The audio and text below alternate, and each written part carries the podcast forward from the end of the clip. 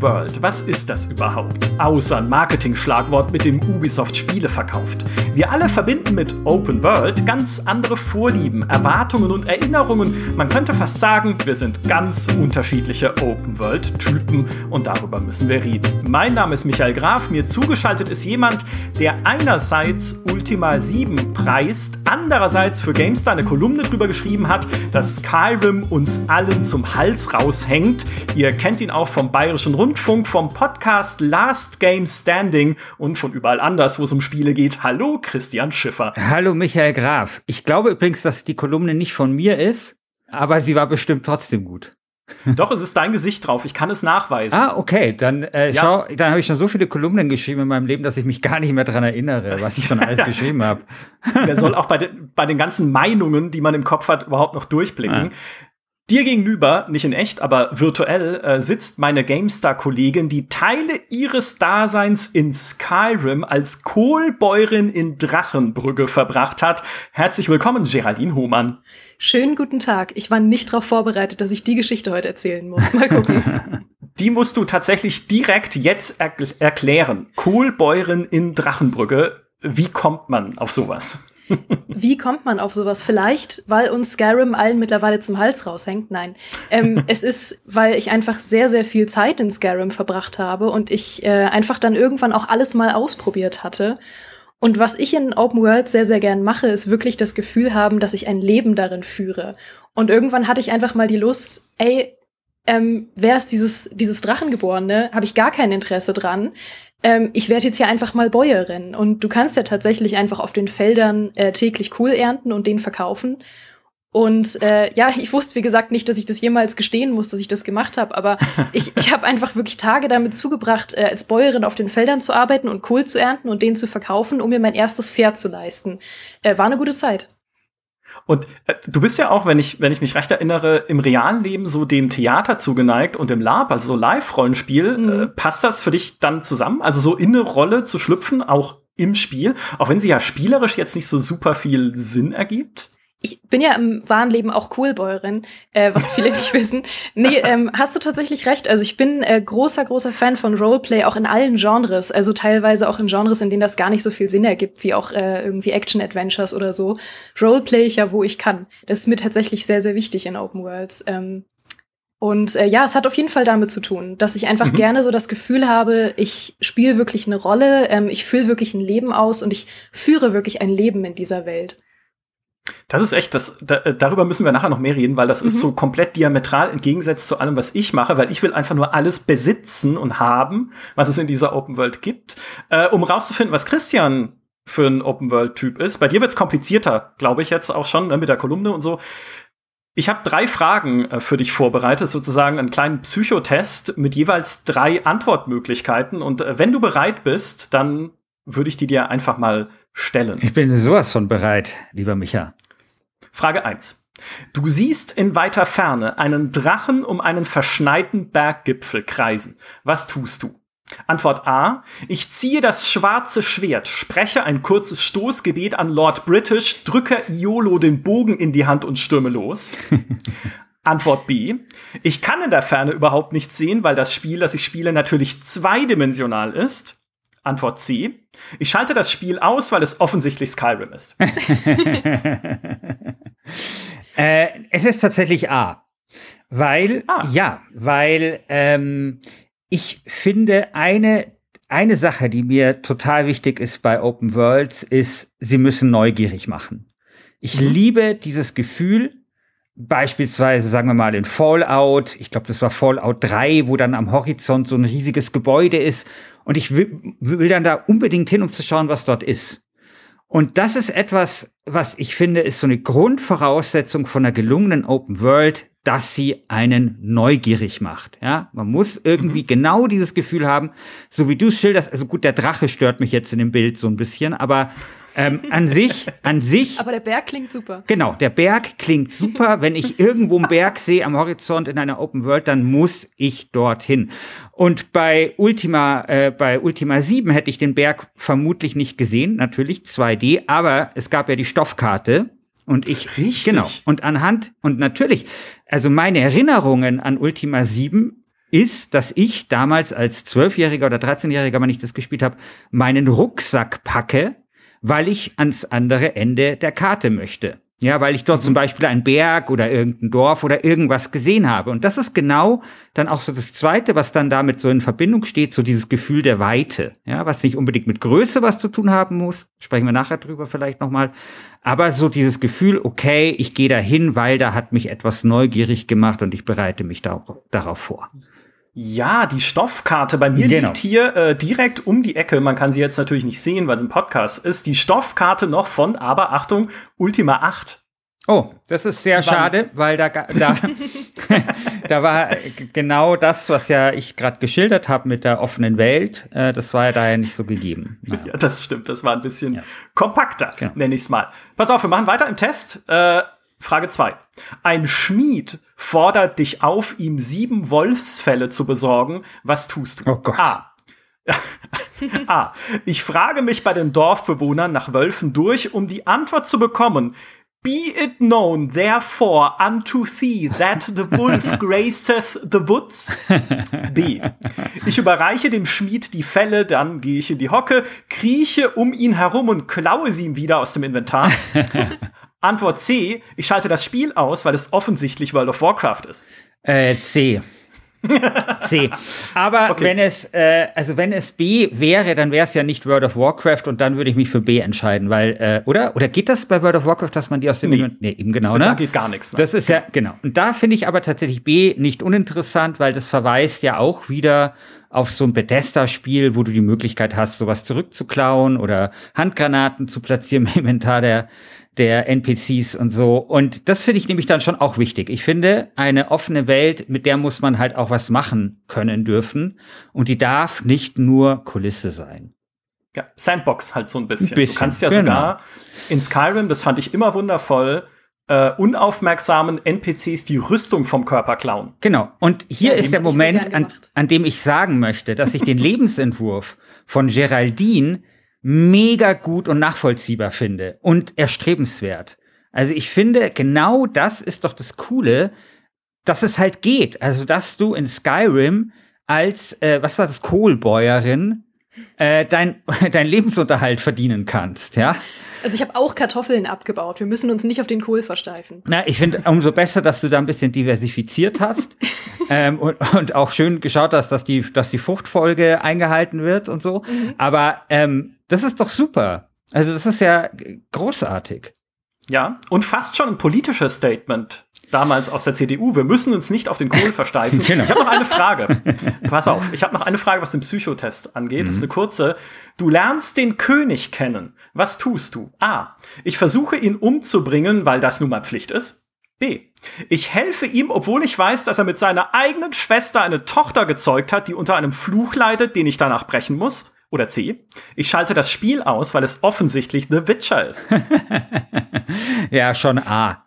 Also, das natürlich. gut, äh, gut. Das ist ja, glaube ich, auch eine Anspielung auf Ultima 7, ne? Und äh, Ultima Online war das ja, wo, es gelungen ist, laut British. Jedes Ultima. Genau.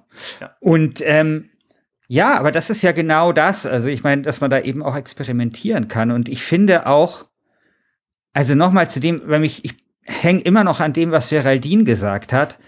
Ähm, ich finde irgendwie so eine gute Open World, da muss ich das Gefühl haben, dass dort wirklich Menschen leben oder gelebt haben. Ja, es gibt ja auch Open Worlds, wo nur Menschen gelebt haben und man befindet ja. sich in der Postapokalypse, mhm. aber dieses Gefühl muss ich haben. Und ähm, ja, wenn da Menschen leben, dann gehört das vielleicht auch dazu, dass man sie auch töten kann. Und dazu, das, das darf vor dem König dann nicht halt machen. Ja. Ja. Also, also klar, dieses Experimentieren einfach, ne? Also, das gehört irgendwie, finde ich, dazu. Ja, und damit ist deine Psychoanalyse auch abgeschlossen. Du bist, aber du bist eigentlich auch wie ich so der neugierige Sandbox-Mensch, weil ehrlich gesagt, ich kann das vollkommen nachvollziehen, weil es für mich einfach, für mich ist alles egal, was mir zumindest bei vielen Open-World-Spielen, ich sage nicht, dass die einzige Herangehensweise sein muss an Open-World, aber bei vielen Open-World-Spielen, insbesondere bei denen von Bethesda und bei Ultima, und da kann ich gleich auch noch schön erzählen, warum, ist mir alles egal, was Leute zu mir sagen. Ich gehe einfach in diese Welt, hm. schaue, was ich mit ihr anstellen kann und ergreife Besitz von allem, was mich das Spiel haben lässt. Also mhm. was ich klauen kann, auf Deutsch, wenn es irgendwo, äh, äh, solange es halt für mich sinnvoll ist, sage ich mal. Irgendwie. Also nicht von jedem Besen und jedem Teller, den man in Ultima 7 durch die Gegend schmeißen kann. Aber mei, wenn ich ein Schwert brauche und der Schmied passt nicht auf oder der eine Gardist zieht's nur und stirbt dann unter mysteriösen Umständen, dann hat er halt Pech gehabt. Und ich habe extra für die, also nee, falsch, nicht nur extra für diesen Podcast, aber auch für diesen Podcast äh, gerade Ultima 7 Teil 2 nochmal angefangen, Serpent Isle, das ja, ja, da lacht er schon, ja, das ja unter Kennern als das unwahre Ultima 7 gilt, weil das eigentlich Gute ist The Black Gate, das mhm. erste. Aber Serpent Isle war für mich das erste, das allererste Open-World-Spiel, das ich gespielt mhm. habe, mit zehn Jahren. Und ich habe halt überhaupt nichts verstanden, logischerweise. Einerseits, weil die dieses äh, dieses Alt-Mittelenglisch sprechen, was ich vorhin schon versucht habe nachzuahmen. Und weil auf der anderen Seite ich natürlich Spielmechanik nicht so durchdrungen habe. Aber woran ich mich noch super erinnere, und das habe ich mir jetzt extra noch mal angeschaut und noch mal gespielt in der DOS-Box, ist diese allererste Stadt, in die du kommst, nachdem da der Auftakt war und irgendwie deine Kameraden verschwinden, dieses Monitor heißt die, und in der kannst du einfach dann frei rumlaufen, ja. kannst in jedes Privathaus gehen, ja. kannst in die Wirtschaft gehen, wo sogar abends, hat auch Tag-Nacht-Abläufe und so, wo abends dann die mhm. Leute reinkommen und äh, von der Wirtin tatsächlich bewirtet werden, ja. wenn sie nach Bier schreien und sowas. Und das ist, ich weiß noch, wie mich das damals beeindruckt hat und jetzt spiele ich es wieder und es beeindruckt mich wieder, wenn es natürlich so diese alte 2D-Optik ist. Ja, das, also vielleicht möchte Geraldine auch was dazu sagen, weil ich glaube, ich habe schon ein ich bisschen als alter Ultima-Fan, ja. Naja, ich finde, ich finde tatsächlich, dass äh, der Weg von Ultima zu Skyrim gar nicht so weit ist. Also ich würde tatsächlich sagen, Skyrim ist noch das, was in der heutigen Zeit Ultima in der damaligen Zeit am nähersten kommt. Ähm, genau deswegen, weil äh, du halt eine Welt hast, die wirklich so ein bisschen dein Zuhause ist, die glaubwürdig ist wo Leute halt auch ein Stück weit ihre, ihre Tagesabläufe haben, wo du halt Dinge ernten kannst, Dinge verkaufen kannst. Das war ja damals eben das Besondere an Ultima, dass eben diese Open World eben keine Kulisse war. Und äh, da gibt's natürlich diese berühmte Brotbackgeschichte oder dass man da so ein Bild rummalen konnte. Aber vor allem gehörte eben zu diesem keine Kulisse sein, ja, eben, dass die Leute eben Tagesabläufe hatten und man wirklich das Gefühl hatte, hey, diese Welt, die lebt. Heute wird ja sowas, also wenn wir über, also zum Beispiel bei Cyberpunk gab es ja die große Diskussion, ist das jetzt äh, die Welt hier nur Kulisse oder ist es nicht nur Kulisse? Und die Leute, die gesagt haben, es sei keine Kulisse, es sei nur eine Kulisse, haben sich dann immer gewünscht, dass man, was weiß ich, sich irgendwo in irgendwelchen Läden etwas kaufen kann. Ich finde aber tatsächlich zu diesem keine Kulisse zu sein gehört schon ein bisschen mehr als sich irgendwo eine Currywurst an einer Bude in Cyberpunk 2077 kaufen zu können, sondern eben genau das, was zum Beispiel du schilderst, Micha, mit dieser Wirtschaft, dass dort die Leute abends hingehen, was ja übrigens dann auch Sinn macht in der Welt, denn zum Beispiel in dieser einen Stadt gibt es eine Bank und dann kann man irgendwie, wenn die nach Hause gehen, dann gucken, dass man die Bank nachts überfällt und so weiter und so fort. Also es ist auch sozusagen, macht auch Sinn. Ähm, aber dazu gehört eben auch das, was du geschildert hast, Geraldine, eben, dass man da Kohl verkaufen kann. Ja, was eben in vielen, vielen Rollenspielen so nicht geht, weil die einfach so ihre Welt, äh, in der es dann spielt, halt nicht ernst genug nehmen aus meiner Sicht, also diese Open World. Aber jetzt habe ich leider schon wieder so lange geredet und jetzt echt mal, jetzt höre ich mal zu. So. ja, ich finde es aber auch spannend, dass äh, man, glaube ich, sehr, sehr unterschiedliche Ansprüche an eine Open World hat, je nachdem, was für ein Typ diese Open World ist. Also bei mir ist das zumindest so. Es gibt ja einfach sehr, sehr verschiedene Typen von Open Worlds. Es gibt so die klassischen Story-Rollenspiel-Open äh, Worlds wie The Witcher und dann gibt es die Sandbox-Open Worlds und dann gibt es so zufällig generierte Welten wie jetzt in Valheim oder in, in Minecraft, was auch Open Worlds sind. Und ich glaube, je nachdem habe ich völlig unterschiedliche Ansprüche daran. Ja. Das, ja, finde ich, also das ist total nachvollziehbar, weil so geht's mir auch. Da würde ich aber oft auch, obwohl, nee, eigentlich bin ich zwiegespalten, weil einerseits würde ich sagen, wenn es in einem Spiel hauptsächlich darum geht, eine Story zu vermitteln, also wirklich eine Erzählung und das ist das, was ich davon auch haben möchte, weil es die Entwickler gut können, dann braucht es keine Open World. Ne? Also wenn ich irgendwie mir vorstelle, Life is Strange hätte eine Open World, würde ich sagen, es ist kompletter Unfug, mhm. weil die hat es eigentlich nicht nötig. Auf der anderen Seite gibt es Spiele wie L.A. Noir oder Mafia, die ja auch sehr storybasiert sind, wo du in der Open World auch wenig Interaktivität hast. Mhm. Also da kannst du auch nicht die Currywurst kaufen, irgendwie mal am äh, Straßenstand oder so. Aber da fand ich es klasse, dass du dich trotzdem zwischen Missionen oder auch natürlich innerhalb von Missionen durch diese Welt bewegst. Mhm. Und in L.A. Noir wäre es für mich ein ganz, also tatsächlich ein anderes Spielgefühl gewesen, von Tatort zu Tatort zu beamen und dann halt irgendwie äh, dort Zeugen zu befragen oder Indizien zu suchen, statt durch Los Angeles zu fahren, um da hinzukommen. Also ja nicht wirklich das echte, realistisch nachgebildete Los Angeles, aber halt trotzdem, ne, dass es dieses, dieses, diese coole Kulisse aufbaut. Das ist einfach ganz, ganz wichtig noch, für mich zumindest, für diese Atmosphäre hm. von einem Spiel wie L.A. Noir oder von Mafia. Ich weiß nicht, Geraldine, ist das ein bisschen das, was du meintest? Ja, also ähm, es hängt immer so ein bisschen davon ab, äh, was ich einfach von der Open World ähm, erwarte. Also wenn ich das zum Beispiel vergleiche äh, mit, äh, klassisch, mit der klassischen Ubisoft äh, Open World, mit so Aussichtstürmen und der großen Icon-Parade, dann bin ich die Erste, die da rummeckert, weil ich sage, das ist ja eine reine Beschäftigungstherapie. Mhm. Und mhm. auf der anderen Seite spiele ich dann mit einer endlosen Geduld Shenmue durch oder Yakuza. Mhm wo ich zwei Tage am Stück angeln muss, um irgendwie eine Anglerjacke oh. zu gewinnen oder so. Und da, das akzeptiere ich total.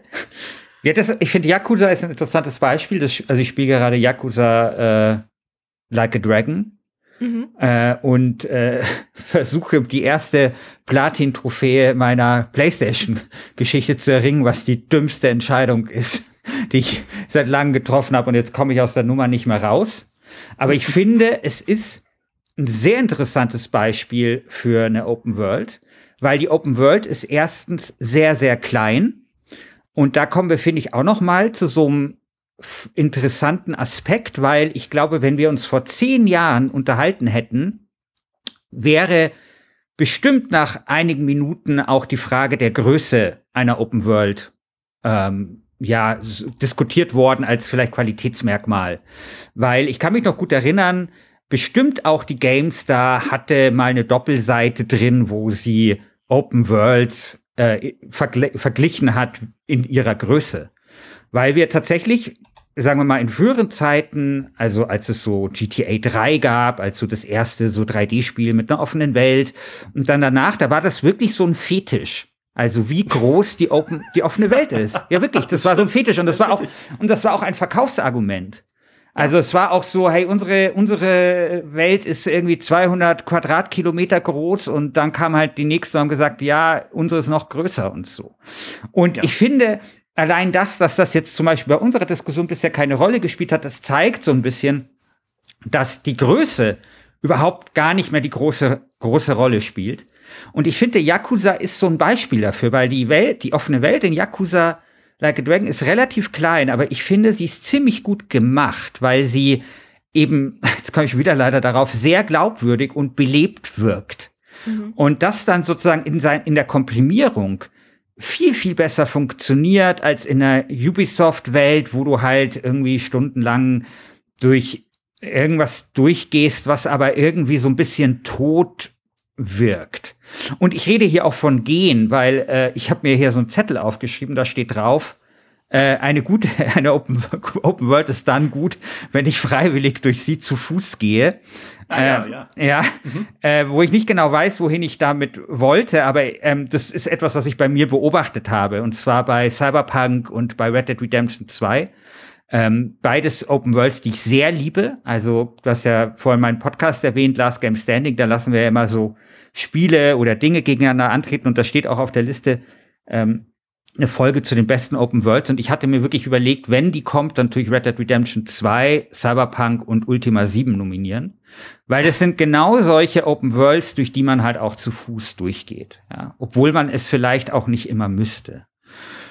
Bevor ich dir zustimme, muss ich dir erstmal gratulieren, dass du Yakuza Like a Dragon erwähnt hast, denn auf GameStar.de gibt es ja die Liste der 100 besten Open-World-Spiele, die zu dem Zeitpunkt, wo wir diesen Podcast aufnehmen, noch gar nicht komplett ist. Ja. Aber darum geht's gar nicht. Da ist nämlich Yakuza Like a Dragon drin, das ist Ach, reingewählt cool. worden, Ach, basiert cool. auf einer Wahl der GameStar-Redaktion. Und wir äh, haben so äh, danach eine Jury-Sitzung abgehalten, wo wir halt diese Ergebnisse ja. durchgegangen sind und uns gesagt haben, Wer wählt denn Yakuza Like a Dragon? Was ist denn daran so ja, toll? Also ich, ja, das war ich mit zehn Stimmen. Ja. ja. alle meine Stimmen auf Yakuza und, Like a Dragon. Als du, und als du vorher Yakuza nur erwähnt hast, da ist mir schon das Herz aufgegangen. Also ich habe noch nie ein Yakuza gespielt, das ist mein erstes. Und was ist das für ein großartiges Spiel? Das ist ein fantastisches Spiel. Vor allem, ich habe ja auch den, den Beschreibungstext für die, äh, für die besagte, für das Ranking geschrieben. Und ich bin immer noch unglaublich wütend, dass das so, so weit hinten steht. Also ich bin völlig in Rage. ja, aber es ist doch toll, dass es überhaupt drin ist. Also damit hätte ich jetzt nicht gerechnet. Ja, gut, das stimmt. Also. Aber es ist, ich, ich, ich liebe in Open Worlds ja auch Aufgaben, die ich machen kann, die mich überhaupt nicht weiterbringen oder zumindest ja. nicht im, im klassischen Sinne weiterbringen, die ich einfach nur mache, weil sie mir Spaß machen. Also ich kann in, in Yakuza Like a Dragon kann ich ja tagelang ins, ins Casino gehen und Golf spielen und langweilige Nebenjobs ausüben und mich im Arbeitsamt anstellen. So, das ist mein Ding. Ich will mich im Arbeitsamt anstellen. Und den Pralinenladen äh, ja. Du hast ganz so ein Minigame, wo du so einen kleinen Pralinenladen zu so einem zum wertvollsten Konzerns Japans formst. Und ich habe das stundenlang gemacht, so, so gut. Oh ja. ja. Aber ich finde die, ich weiß nicht, also ich finde halt bei dieser Open World von Yakuza ist halt interessant, weil das ist halt eine Open World, wie man sie halt selten sieht, weil es ist halt einfach unsere Welt. Nur ein Jahr, also es ist halt so eine, eine moderne Großstadt in Japan. Und zwar eine moderne Großstadt, da ist kein Virus ausgebrochen, da ist keine Atombombe irgendwann runtergekommen ähm, und so. Also es ist halt einfach eine normale Stadt und das ist, allein das ist halt schon faszinierend. Also dort, wenn du durch die Fußgängerzone gehst, da sind dann überall Passanten und so und ähm, das ist auch, und, und das ist ziemlich klein, aber es wird, obwohl es irre viel Backtracking hat, es wird nicht langweilig, finde ich, durch diese Welt hindurch zu gehen. Und das ist schon toll. Ja, es ist zum einen das, aber ich finde auch bemerkenswert, dass ja wirklich alles, was du machst, ähm, mit der Open World auch zu tun hat. Also ja und, und untrennbar mit der Welt verknüpft ist. Also zum Beispiel, was ich meinte mit dem Arbeitsamt. Du musst dich ja wirklich im Arbeitsamt anstellen, um deine, um deine Kampfklasse zu wechseln. Was hm. in dem Fall dann eben so alltägliche Berufe sind, so wie, wie Koch und, ähm, keine Ahnung, Popstar und Bauarbeiter und sowas. Das sind dann eben deine Kampfklassen. Und um deine Klasse zu wechseln, musst du halt erstmal ins Arbeitsamt gehen und ja. sagen, ich würde gerne meinen Job wechseln.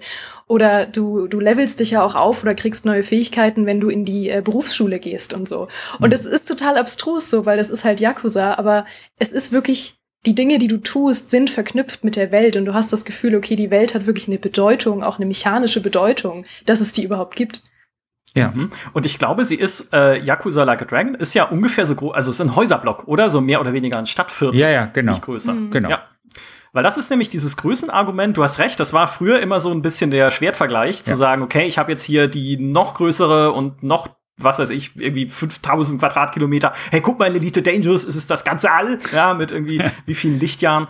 Ähm, aber der führt in die Irre, weil natürlich auch sowas wie ein Gothic oder so ein Kingdom Come Deliverance natürlich. haben sehr kleine Welten, die sich aber dadurch auch einfach intimer anfühlen, weil irgendwann kennst du halt jeden dummen Ork in Gothic ja. oder jeden Waldweg. Diese verdammt schönen Wälder einfach in Kingdom Come Deliverance. Und das ist ein viel, finde ich, intensiveres Heimatgefühl, ja. nenne ich es mal, als wir es hätten in einem riesigen, auch in einem Ubisoft. Ja, das ist ja auch das übrigens, was ja in Gothic 3 dann auch schiefgelaufen ist. Also beziehungsweise ist Gothic 3 halt genau ein Kind dieser Ära, wo eben ähm, die Größe der offenen Welt einfach so ein Verkaufsargument und so ein Fetisch war.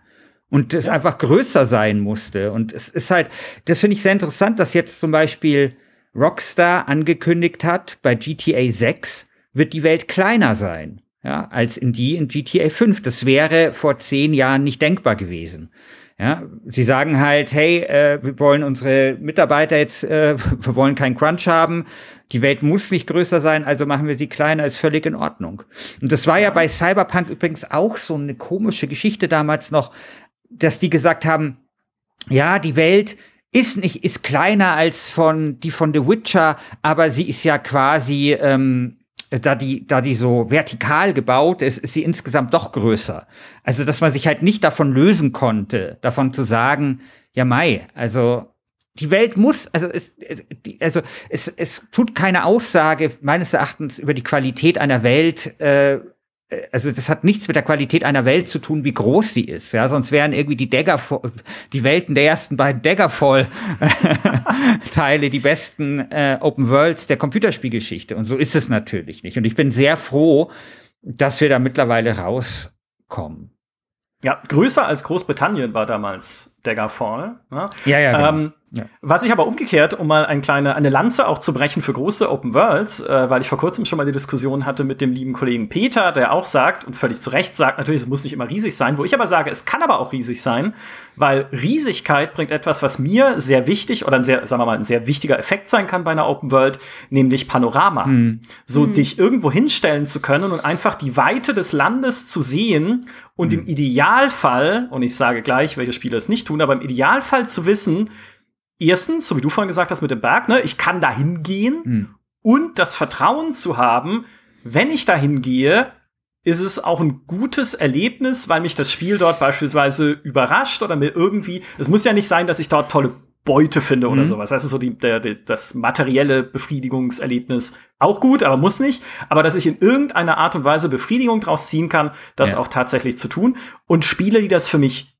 nicht hinkriegen, sind die der Assassin's Creed Serie. Weil ich jetzt natürlich ja. sofort so an, an, diese, an diese Panoramen denken muss aus einem Assassin's Creed Odyssey oder auch aus Assassin's Creed Origins sind ja bei weitem keine schlechte, äh, schlechten Spiele, aber ich habe bei Ubisoft nie das Gefühl, dass sie mich überraschen können. Bevor, äh, bevor Geraldine äh, jetzt gleich was sagen darf, weil ich muss das zurücknehmen, was ich gerade vorhin gesagt habe, dass die Größe der Open World nicht wichtig ist. Das war sehr dumm weil tatsächlich, äh, du hast völlig recht, lieber Micha, es kommt natürlich völlig darauf an, von was für einem Genre und was für einem Spiel wir hier sprechen.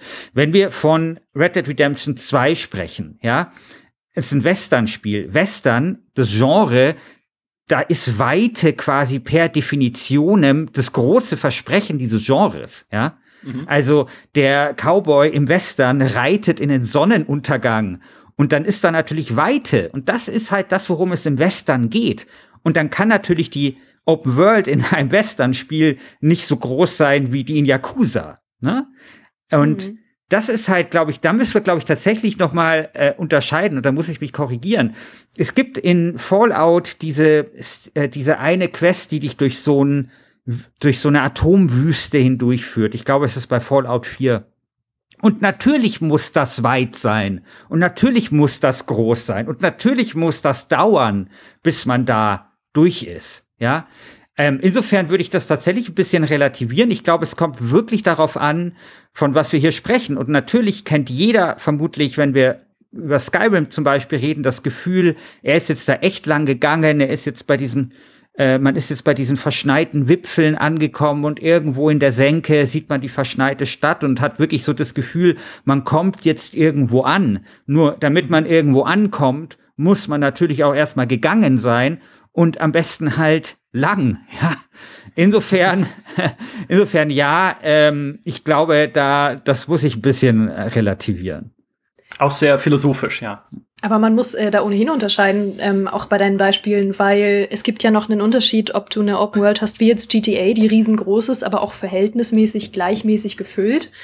Oder eben eine Open World, wie zum Beispiel Daggerfall, wo du nur deine Hotspots hast und dazwischen ist prozentu äh, prozedural generierte ähm, Welt einfach mit ein paar Bäumen. Und in Skyrim sind ja die, die Zwischengebiete zwischen den größeren Städten auch teilweise generiert. Du kannst da trotzdem was erleben. Aber es ist für mich ein riesiger Unterschied, ob eine, ob eine Open World einfach groß ist, weil zwischendrin viel freie Fläche zum Reisen ist, oder mhm. ob eine Open World groß ist und wirklich gleichmäßig gefüllt, weil es zum Beispiel eine Stadt ist, die mhm. ohnehin überall genau. irgendwo was ja. hat. Ja, es ist ja auch natürlich dann eine Frage, wie glaubwürdig ist denn das Ganze? Ja, also wenn ich, auch das ist ja die Stärke zum Beispiel von CD-Projekt oder von auch jetzt in Cyberpunk oder von The Witcher 3, dass ich das Gefühl habe, dank der detaillierten Kulisse, mich durch eine Welt zu bewegen, die plausibel ist. Ja. Mhm. Das ist ja dieses berühmte Beispiel aus The Witcher 3 mit diesem Wegelbutt-Anwesen, wo Parfüm hergestellt wird. Und du siehst dann halt auch die Leute an ihren Parfümherstellungstöpfen ja. oder ich weiß nicht, wie Klar. Parfüm hergestellt wird, aber ne, du siehst halt die Arbeiter dort. Und du hast auch die, also es ist natürlich nichts in diesem Spiel hat irgendwie realistische Entfernungsmaßstäbe, wenn man es mit der echten Welt vergleichen würde. Oder auch mit dem Kingdom Come zum Beispiel, wo halt der Weg zum nächsten Dorf allein schon eine Weltreise mhm. ist, mehr oder weniger. Und sich deswegen auch diese vergleichsweise kleine Welt halt sehr äh, doch weit mhm. anfühlt. Mhm. Aber auch in dem Witcher, ne, du kommst in ein Kriegsgebiet und es sieht halt einfach aus wie ein Kriegsgebiet. Es ist verheert, du findest dort weniger Nahrung und dadurch ist es auch einfacher, finde ich zumindest, dich darauf einzulassen, äh, auf diese Atmosphäre und sich da in dieser Welt zu versinken. Und das ist nämlich genau das, was du gerade gesagt hast. Das sind nämlich die Welten, durch die ich gerne laufe. Ja, ja genau. Das ist ja eben, um nochmal Cyberpunk zu ähm, erwähnen, diese jedes Graffiti an der Wand, jedes, äh, jeder Werbespot, der dort läuft, das ist halt genau das. Deswegen ist es am Ende auch gar nicht schlimm, wenn es Kulisse ist, wenn es halt gut gemachte Kulisse ist, vielleicht, ja. Wenn das halt zur Glaubwürdigkeit der Welt beiträgt. Aber Jungs und Mädels, wollen wir jetzt nicht einfach mal zehn Minuten auf Ubisoft einschlagen? Oder auf Assassin's Creed. Also nicht auf Ubisoft, weil zum Beispiel ich spiele ja, ich spiele, ähm, äh, wie heißt das nochmal, das, äh, Gott, ähm, das sind, was in Washington spielt, ähm, The Division? The Division 2, ja, genau. Mhm. Das finde ich ist ein interessanter Fall. Es ist übrigens, also ich habe das jetzt angefangen, es ist sehr interessant, wenn man The Division 2 während einer Pandemie spielt, weil, weil einem alles irgendwie so bekannt vorkommt und was ich denke, boah, das ist ja eine interessante Extrapolation, die die damals gemacht haben und mhm. so, also gut, aber weil ähm, The Division 2, finde ich, ist einer, also ist tatsächlich mal eine Open World von Ubisoft, die für mich gut funktioniert. Weil ähm, ich finde, die zwei Dinge sehr, sehr gut machen. Das eine ist, ähm, ich habe, also klar, die Welt ist entvölkert so, also ich habe nicht das Gefühl, dass dort jemand lebt, weil da lebt niemand, aber ich habe das Gefühl, dass dort Menschen gelebt haben. Und da, glaube ich, dürfen wir jetzt mal diesen Fachbegriff da West äh, Narrative, glaube ich, heißt es, einführen, also dieses Erzählen über Umgebung. Und das machen die, finde ich, da ziemlich gut. Also du gehst durch die Stadt und du siehst quasi, hast überall Szenen, wo du dich fragst, was ist dort passiert. Und diese ganze Welt hat wirklich eine große Glaubwürdigkeit und du hast wirklich das Gefühl, okay, da gab es wirklich eine verheerende Pandemie und die Leute sind aufeinander losgegangen. Und das tun sie dann auch mit unglaublich vielen Details. Auch mit unglaublich, also übrigens, sehr wichtig ist mir bei einer Open World der Müll. Ja, der Müll, es muss, der Müll ja, muss auch. gut designt sein. Müll zeigt, dass Leute leben oder gelebt haben. Also Cyberpunk hat hervorragenden Müll und ähm, Division 2 hat den besten Müll der Videospielgeschichte. Und das, ist, also, und das ist, und das, und da, da hat Ubisoft tatsächlich, also das haben sie wirklich hinbekommen. Das ist eine gute Open World für natürlich das Genre eines Deckungsshooters, passt schon alles. Aber jetzt, mhm. mein Gott, lieber äh, Micha, Assassin's Creed, also furchtbar als Open World. Also wirklich, ich, nichts interessiert mich, auf nichts werde ich neugierig gemacht. Also diese ganzen Checkboxen, die wir uns jetzt so ein bisschen erarbeitet haben, keine einzige davon wird da, äh, wird da abgehakt. abgehakt. Ähm, und deswegen, ja, also ich, ich meine, diese Spiele spielen sich so dahin, aber sie spielen sich nicht, finde ich, so dahin, manchmal ganz gut wegen der Open World, sondern eher trotz der Open World.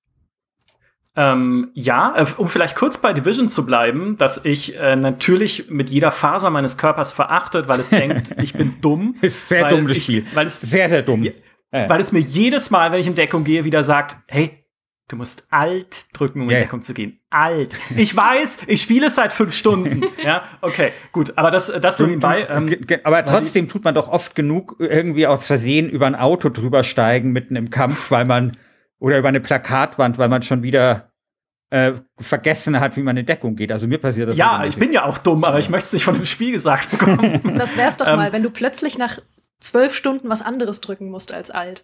Wir sagen ja einmal, Open Worlds müssen uns überraschen cool. und plötzlich passiert irgendwas, Drogentrip und jetzt musst du Steuerung drücken. ja, das genau. ist sehr, das ist sehr Meta dann irgendwie. Ähm, was ich aber tatsächlich äh, sehr richtig und sehr wichtig finde, ist, wenn ich mich durch eine Welt bewege, möchte ich das Gefühl haben, diese Welt hat Geschichte. Und dazu gehört für mich jetzt äh, bei einem, logischerweise bei einem postapokalyptischen Spiel, aber auch bei Fantasy-Spielen und eigentlich bei allen Spielen auch, dass ich alte Dinge sehe wie Ruinen. Mhm. Weil nichts fasziniert mich, ganz persönlich, mich so sehr, wie in irgendwelche Ruinen zu gehen und rauszufinden, was ist dort passiert und mir vorzustellen, wie haben Leute dort früher gelebt. Ich weiß nicht, vielleicht bin ich da auch ein spezielles Pflänzchen, aber wenn ich durch einen Fallout laufe, denke ich mir immer, wie war diese Welt wohl, dieses mhm. komische, überzeichnete, in den 50er Jahren stehen gebliebene Amerika? Wie war das wohl, als es noch existiert hat und noch mhm. nicht wegatomisiert wurde? Mhm. Und äh, bei Elder Scrolls genauso, wenn ich in diese Dwemer-Ruinen steige, was ja so die, in Anführungszeichen, die Zwerge der Elder Scrolls-Welt waren, die mhm. irgendwann verschwunden sind, denke ich mir auch jedes Mal, wie, wer waren die? Mhm. Weil du lernst ja, glaube ich, in Morrowind lernst du, glaube ich, einen kennen, aber das ist halt nur so ein Charakter, der mal irgendwie zur Seite, äh, so seit, seitwärts vorkommt, seitlich, äh, so am Rande vorkommt, das wollte ich ja, eigentlich sagen. Ja, der sich so seitwärts durch die Welt bewegt. Tut er ja, weil er, hat, er hat ja so, so ein Krabbenlaufgestell dann irgendwie. Und dieses, das ist für mich einfach mega, äh, mega faszinierend, dieser Welt sozusagen ihre, ihre Geschichte zu mhm. entreißen und mich da reinzubuddeln, so ein bisschen dieses Archäologen-Feeling einfach zu entwickeln. Ich weiß nicht, kennt ihr das, Geraldine? Kennst du, kennst du das? Total, ja. Gerade in Elder Scrolls. Also Elder Scrolls hat ja auch einfach so eine wahnsinnig tiefe Lore. Ich bin zum Beispiel von den Dwemern immer total fasziniert gewesen, ja. weil du ja wirklich nur davon hörst, dass sie bei diesem Vorfall am Roten Berg verschwunden sind. Mhm. Und du einfach nicht weißt, ob sie, ob sie einfach ausgelöscht wurden oder ähm, ob sie in eine andere Dimension transportiert wurden oder was da passiert ist. Und ich hoffe immer noch so sehr drauf, dass das in Elder Scrolls 6 irgendwie aufgedeckt wird. Oder mein Gott, in irgendeinem anderen Elder Scrolls Teil. Elder Scrolls 10 irgendwann. Aber ich will irgendwann, dass diese Geschichte um die Dwemer aufgedeckt wird. Ja, hm. so, so sehr. Ja. Ich habe noch eine Frage an euch. Mhm. Wie wichtig ist es euch denn, dass die Welt persistent ist oder dass ihr die verändern könnt? Also, weil ich möchte ein Beispiel äh, sagen. Ähm, und zwar Fallout 3 oder Fallout 4. In beiden gab es so eine Geschichte. In Fallout 4, ich, das ist jetzt ein Spoiler, also jetzt allerdings kein großer Story-Spoiler, allerdings so ein Quest-Spoiler. Also falls ihr Fallout 4 noch nicht gespielt habt, vielleicht jetzt weghören oder so. Ähm, und zwar, da gibt es diese Quest mit diesen, ich glaube, das sind so Roboterpiraten auf einem Roboterpiratenschiff und dieses Roboterpiratenschiff hängt in irgendeinem Wolkenkratzer fest. Und dann äh, gibt es eine Questreihe und es geht vor allem darum, den Piraten dabei zu helfen, dieses Schiff da irgendwie wieder flott zu machen. Und das macht man dann so und bla bla bla. Und dann ist dieses Schiff wieder flott. die, du, du bist dann unten, schaust dann nach oben und die Roboterpiraten fahren mit ihrem Roboterpiratenschiff los und knallen natürlich in den nächsten Wolkenkratzer rein und hängen dann dort. Ne? Und jedes Mal in dieser Open World jedes Mal, wenn ich dann irgendwie mal in den Himmel geschaut habe und habe mir dieses Schiff angeschaut, habe ich natürlich an diese Questreihe gedacht und mich daran erinnert, mhm. wie lustig das eigentlich ist. ähm, und in Fallout 3 gab es ja eine ähnliche Geschichte, nämlich mit, man konnte ja die äh, Stadt da am Anfang in die Luft sprengen, äh, äh mit Megaton, der, Megaton ja. mit einer Atombombe in die Luft jagen lassen. Und dann ist Megaton weg. Mhm. Und das sind nämlich so Dinge, die, finde ich, viel zu selten gemacht werden. Also, dass du äh, die, dass du die offene Welt so ein bisschen eben gestalten kannst. Und ich meine jetzt gar nicht so sehr in so Minecraft-Stil oder sowas, sondern genau so eben ver verzahnt mit der Geschichte. Weil ich finde, das sind zwei besonders starke Beispiele. Also ich meine, ähm, Megaton, das ist halt, also das hat, glaube ich, jeder noch, also jeder hat mal ausprobiert oder viele zumindest auf YouTube mal nachgeschaut, was passiert, wenn man da ne, die Atombombe äh, hochgehen lässt. Und jeder, der diese Roboter-Piratengeschichte hat, hat vielleicht ähnliche Gefühle empfunden wie ich. Und trotzdem finde ich da sehr wenig Beispiele für sowas ähnliches. Wie geht's denn euch so damit?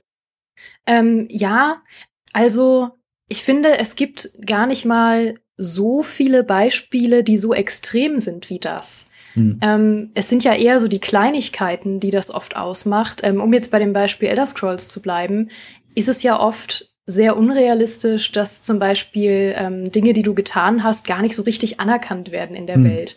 Also, dass du irgendwie die Welt gerettet hast, äh, wissen dann auch nicht so viele. Du wirst halt trotzdem immer noch gefragt, ob du zehn Bärenfälle irgendwie mal mitbringen kannst auf den Weg. ähm, ich ich glaube, das sind für mich eher so die kleinen Sachen, die mich stören. Ähm, wenn irgendwie Dinge, die ich getan habe, nicht wirklich anerkannt werden oder nicht wirklich ähm, in der Welt eine Bedeutung hm. haben, augenscheinlich. Ja. Ja, ganz äh, der Klassiker in The Witcher 3 wenn ich mich recht erinnere, ich hoffe, ich sage jetzt nichts Falsches, aber ich glaube, es ist ja so, du kannst ja diesen König Radovid dort töten, der ja äh, für die Hexenverbrennungen verantwortlich ist.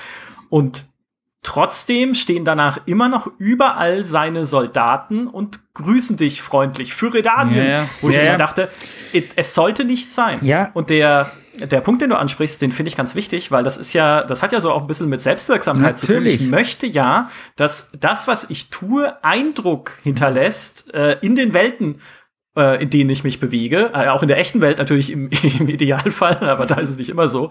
Aber zumindest halt in Spielen will ich doch der Macher sein ja. und tatsächlich etwas verändern. Und das, es ist aber auch schwierig, ja. weil ja, das in so einem großen Maßstab. Ja, also ich meine, ich verlange ja nicht viel. Ne? Ich, ich sehe nur, also glaube ich, ja, ich meine, ich finde die zwei Beispiele, also ich meine, eine ganze Stadt mit einer Atombombe in die Luft zu jagen, ist halt schon nicht, ist halt schon mal eine Ansage. Ne? Also ähm, mhm. klar, aber das, ja. also ich sag mal so, ich finde, genau diese Selbstwirksamkeit ist ja das, was das Singleplayer-Rollenspiel unterscheiden sollte vom Multiplayer-Rollenspiel. Beim Multiplayer-Rollenspiel ist es halt schwierig mit der persistenten Welt. Ich meine, jeder kennt dieses Schlange stehen vor irgendeinem Boss oder sowas früher.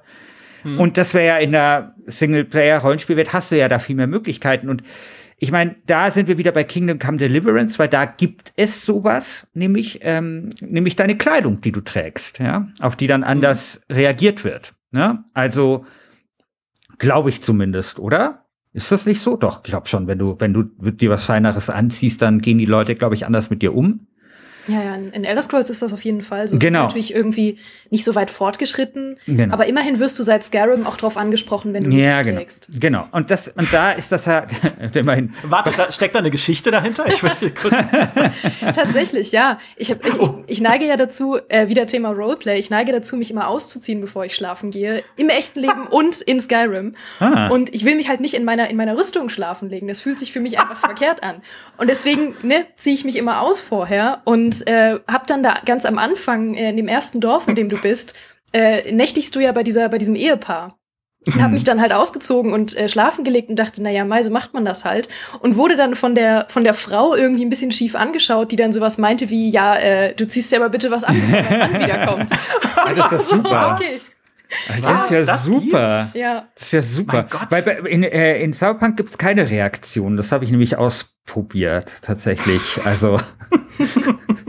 aber, aber ich meine, aber, aber ich finde, da, da steckt schon was drin. Also ich finde so diese, diese Welt, dass die eben so oft so persistent ist, also dass man da, also ich finde, da würde ein bisschen mehr gehen. Also eben, es muss ja nicht, also die muss ja nicht komplett auf links gedreht sein, aber eben so kleine, also ich, wie gesagt, dieses Schiff, das war einfach super, ne? Oder eben diese Megathon-Geschichte. Und da würde ich mir tatsächlich ein bisschen mehr wünschen und deswegen, deswegen meine ich vielleicht dann doch auch, also manchmal ist vielleicht Größe dann doch nicht alles, sondern man könnte vielleicht ein bisschen weniger groß machen und dann dafür seine Ressourcen in genau solche Dinge vielleicht ein bisschen umleiten. Aber gut, was weiß ja. ich schon. Also es gibt ja, äh, also ich finde das komplett richtig, und es gibt aber einen äh, so ein bisschen einen simpleren Kniff, mit dem man das auch vermitteln kann. Ist zwar jetzt nicht technisch so aufwendig und auch nicht so schön, aber die alten Fallouts und Fallout New Vegas und Fallout 3 so ein bisschen, aber nicht so ausgeprägt, hatten am Ende noch mal eine Zusammenfassung Ach, so dessen, was deine Taten, oh, genau, was deine so Taten in dieser Welt Aber das haben ja viele, es hat ja auch Gothic und so, oder? Oder zumindest Was? Nö, oder, nicht, also nicht so aber Risen. Nicht, Echt? Ja. Das weiß ich nicht mehr. Und Wissen.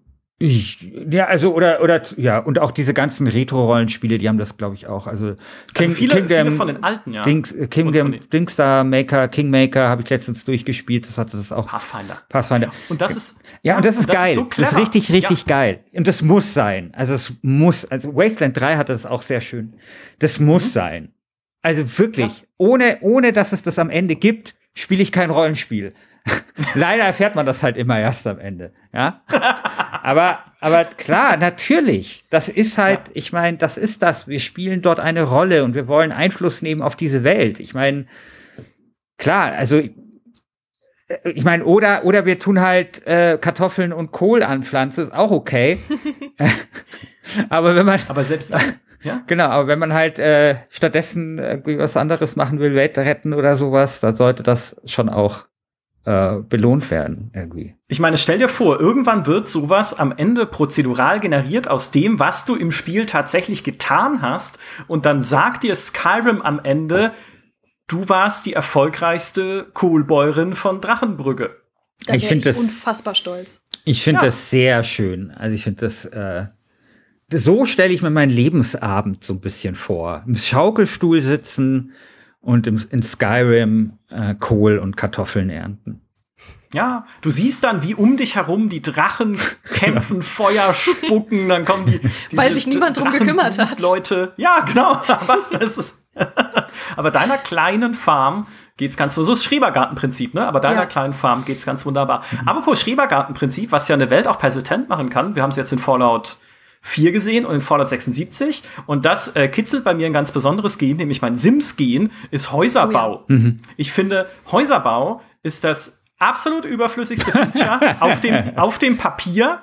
Auf dem Papier, weil wenn du sagst, okay, hey, wir haben hier eine richtig coole Open World gebaut. Es gibt überall Environmental Storytelling. Du kannst Geheimnisse ergründen. Es gibt Dungeons und Türme und du kannst überall hin, wo du äh, was du siehst ah ja, und du kannst ein Haus bauen. Und ich so, ja, toll, Wahnsinn. Ja, es gab damals auch den Häuserbau-DLC für Skyrim, uh, Like I Care. Und dann kommt der Fallout 4 raus. Ja, der war, der war auch wirklich nicht gut, das stimmt. Und dann kommt Fallout 4 raus. Es gibt mir am Anfang diese Siedlung und sagt, äh, okay, jetzt hier äh, kannst du irgendwie alles verwerten und dann kannst du ein Haus draus bauen.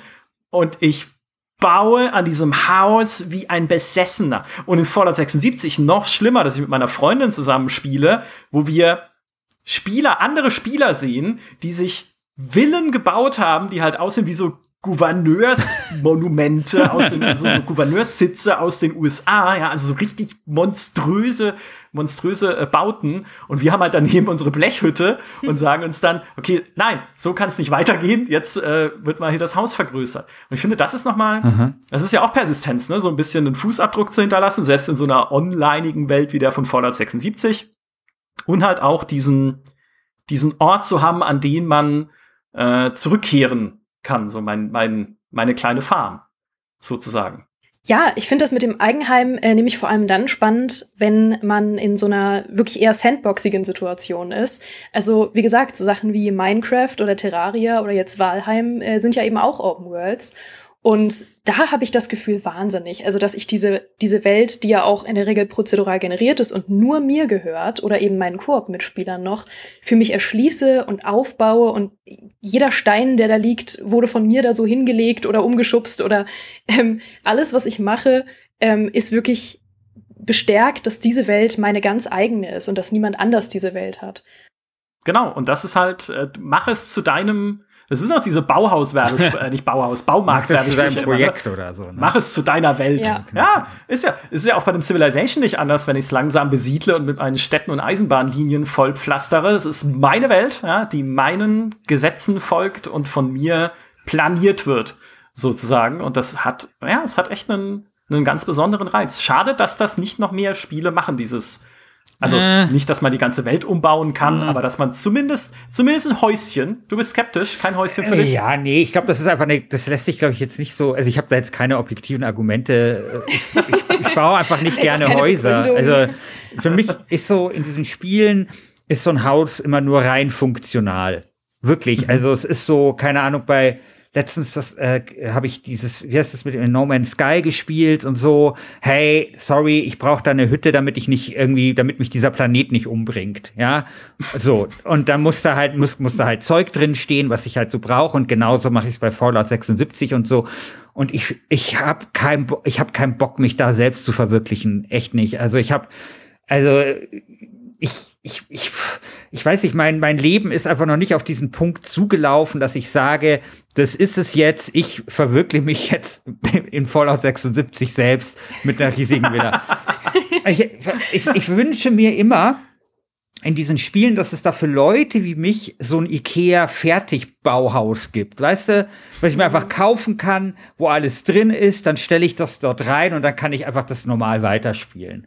Und ja. es, es mag vielleicht, es mag vielleicht auch ein bisschen was damit zu tun haben, dass ich wirklich sehr schlecht bin im, im Bauen von solchen Dingen. Also klar, ich meine, Fallout oder so ist jetzt ja relativ idiotensicher, aber bei Fahlheim, also äh, sagen wir es mal so, also äh, wenn du in meinem Haus übernachtet hättest, wärst du sowohl an Kälte als auch an einem einstürzenden Dach als auch an Rauchvergiftung gestorben. Also zeitgleich. Zeitgleich. Also das ist irgendwie sich da hinzustellen und dann da irgendwie da, da rumzudingsen. Da musste ich erstmal eine liebe Freundin musste dann erstmal ins Spiel kommen und mir da eine richtige Hütte hinbauen, damit es irgendwie weitergehen konnte. Also es ist einfach nicht so mein Ding, aber natürlich äh, bin ich ja jetzt auch nicht dafür, solche Features zu äh, streichen. Also klar, Leute, denen das gefällt, natürlich total gerne. Das macht ja auch total Sinn. Aber bitte gibt, gibt uns, uns Deppen, äh, uns Bau, Haus, Hausbaudeppen, äh, bitte das IKEA-Fertighaus. So.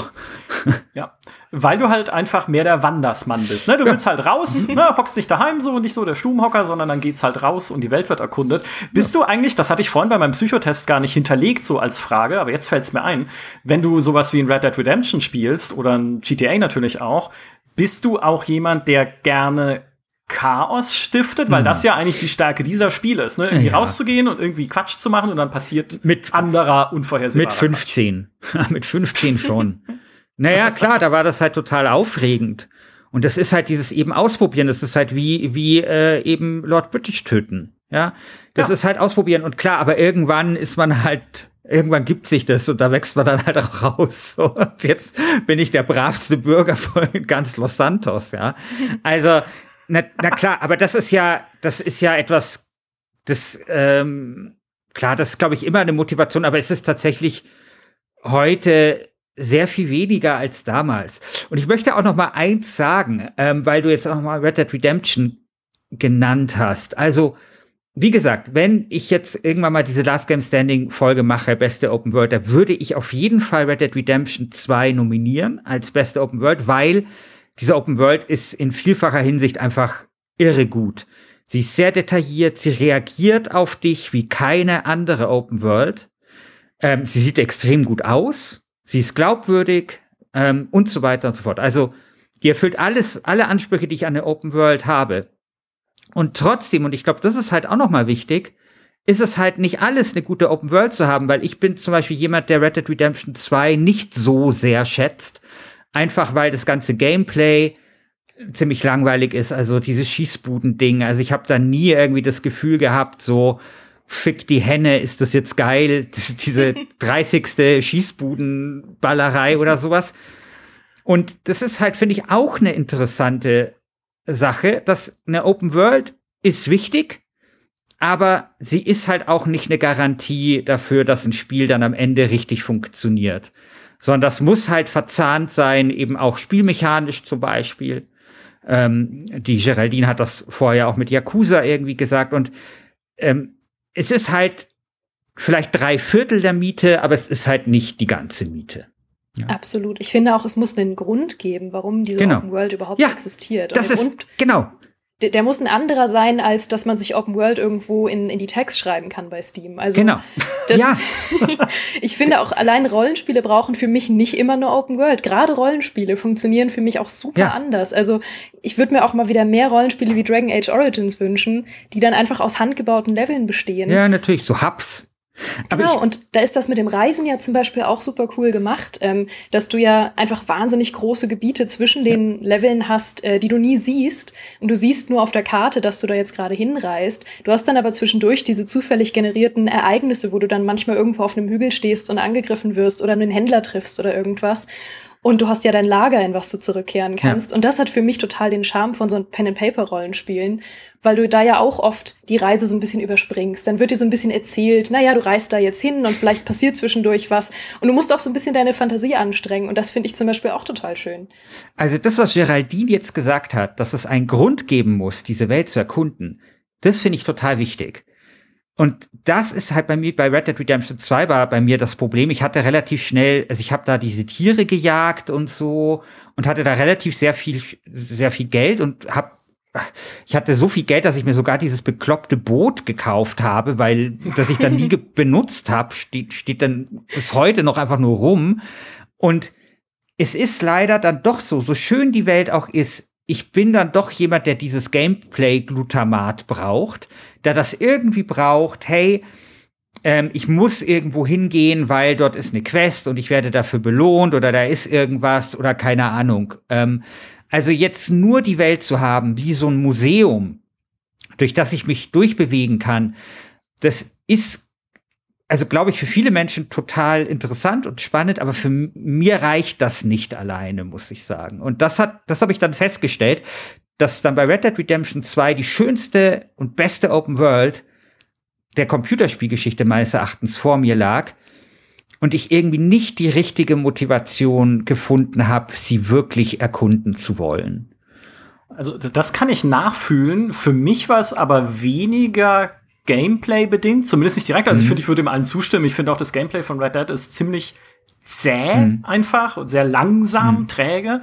Aber das war nicht der eigentliche Grund, sondern der Grund ist für mich ganz persönlich das Setting. Nicht, weil ich Western nicht mag. Ich mag zwar mhm. Western nicht, aber es ist nicht, weil ich Western nicht mag, sondern weil es mir zu wenig so Vielfalt erlaubt aus dem Setting heraus ja, ja. war, was ich zum Beispiel in einem GTA und vor allem in einem GTA San Andreas, was für mich eigentlich mein Lieblings-GTA ist, oh, ja.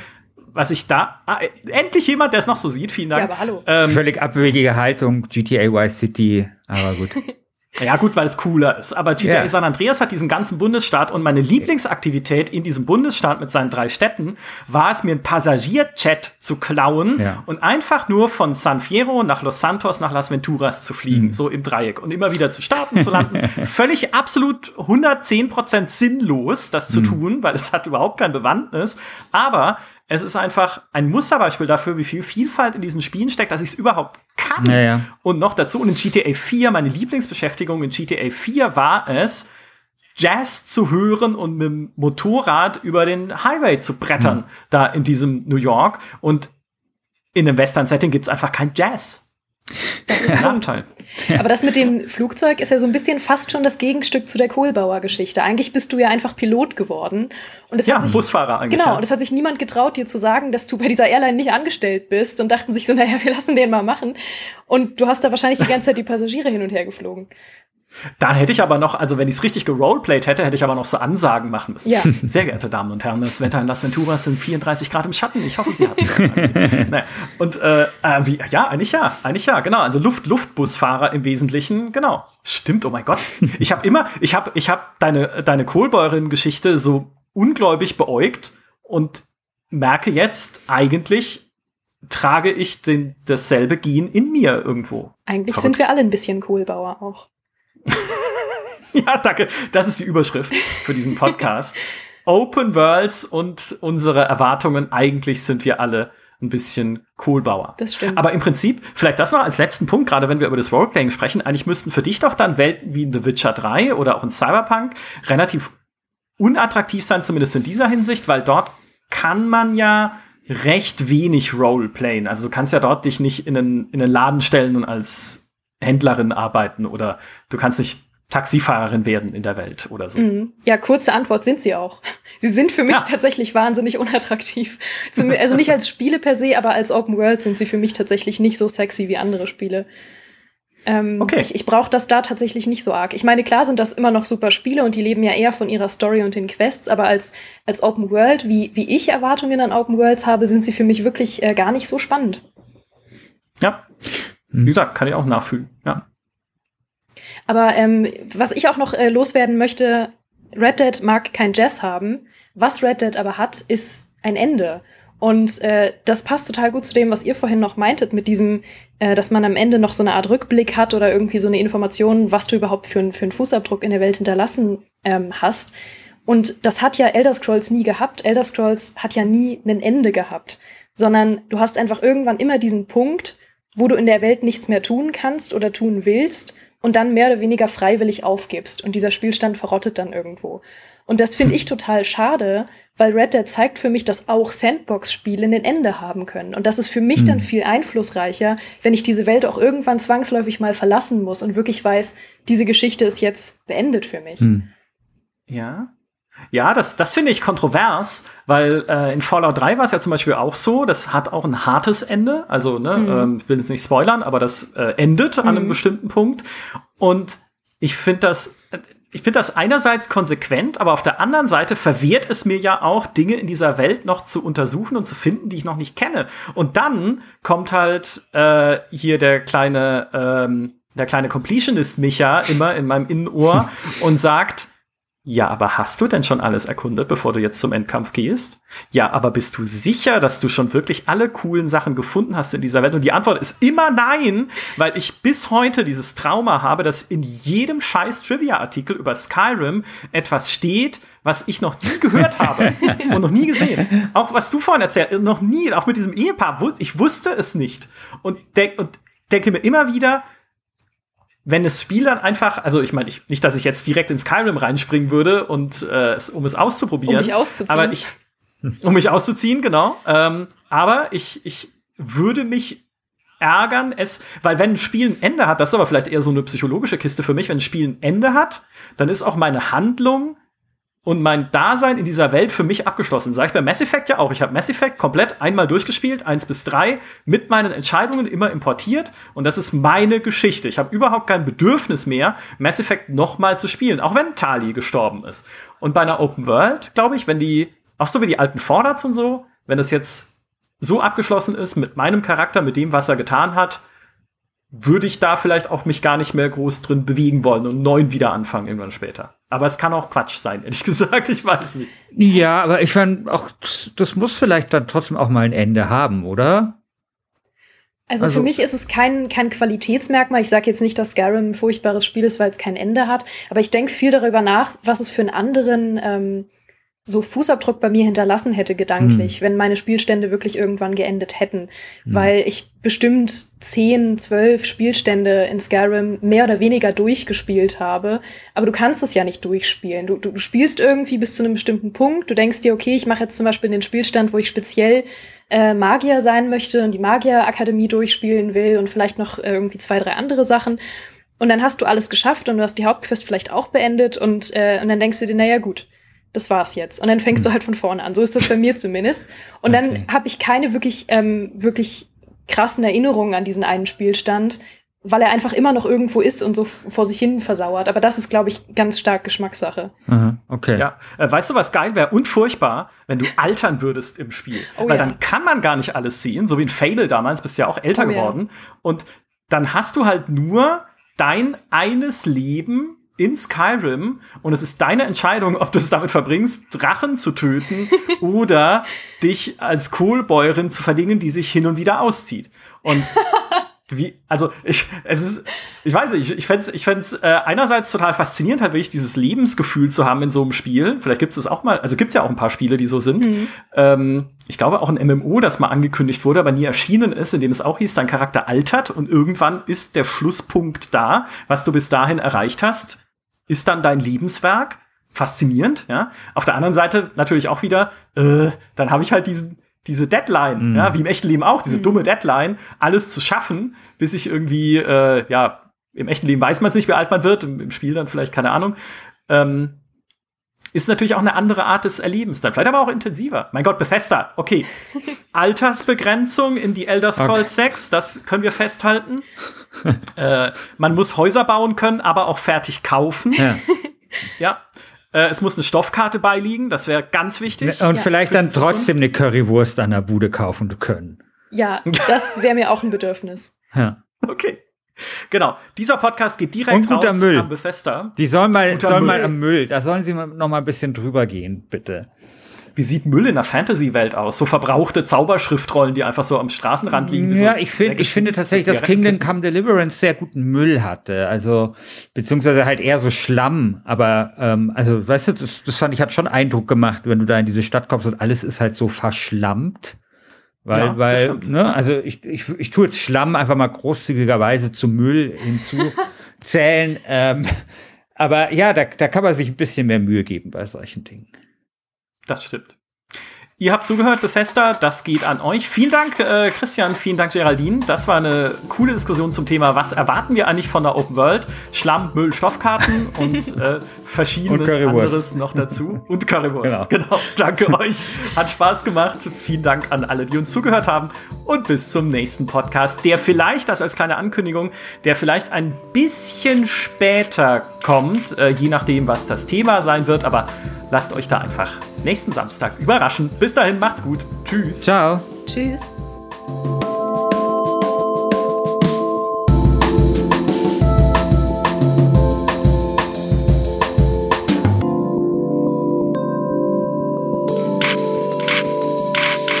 Jo, das war doch äh, gut, oder?